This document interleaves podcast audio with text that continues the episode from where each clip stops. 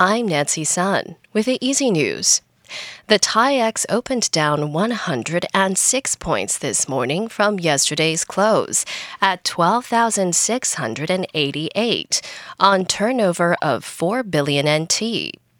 Taiwan shares closed lower yesterday amid volatility on Wall Street, with investors concerned about the latest surge in COVID 19 cases in the U.S.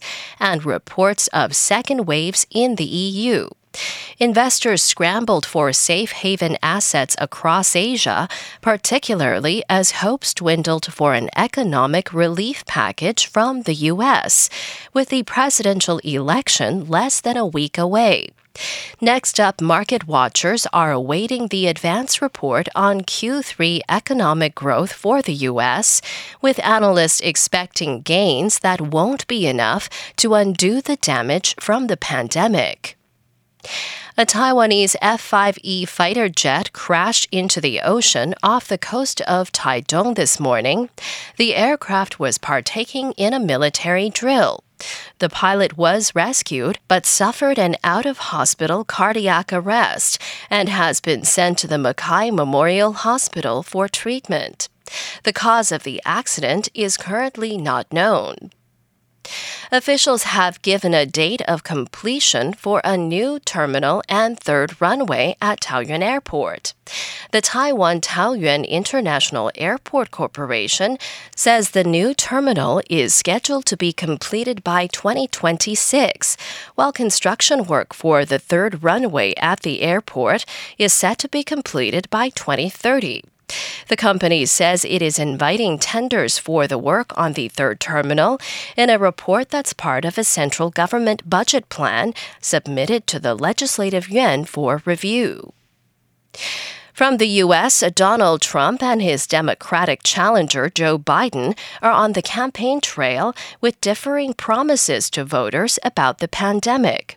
Our U.S. correspondent Jagruti Dave reports. President Trump has once again said the US is rounding the turn against the coronavirus as he campaigns in Arizona and as the United States is seeing record numbers of new daily coronavirus cases. He also repeated his claims that a vaccine would be available soon. Meanwhile, Joe Biden gave a speech in his home state of Delaware where he again attacked the president's handling of the coronavirus and said the response to the pandemic shouldn't be a political issue.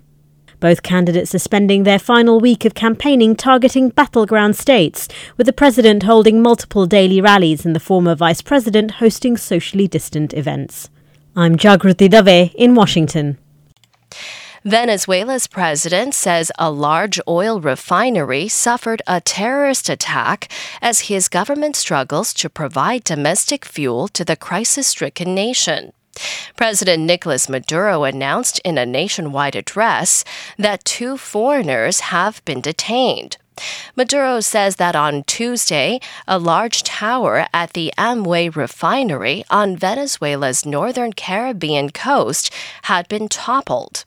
This follows the arrest a month earlier of a U.S. citizen in the same part of the country.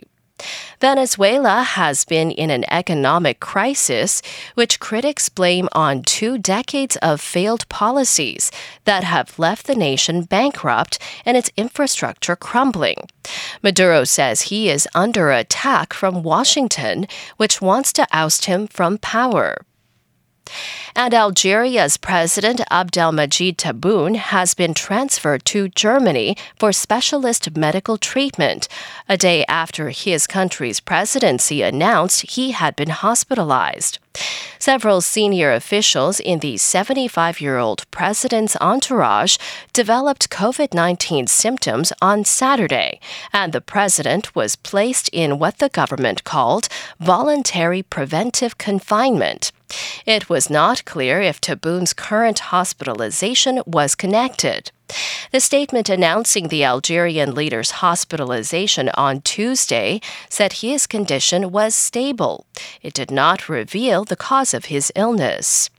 And that was the ICRT news. Check in again tomorrow for our simplified version of the news, uploaded every day in the afternoon. Enjoy the rest of your day. I'm Nancy Sun.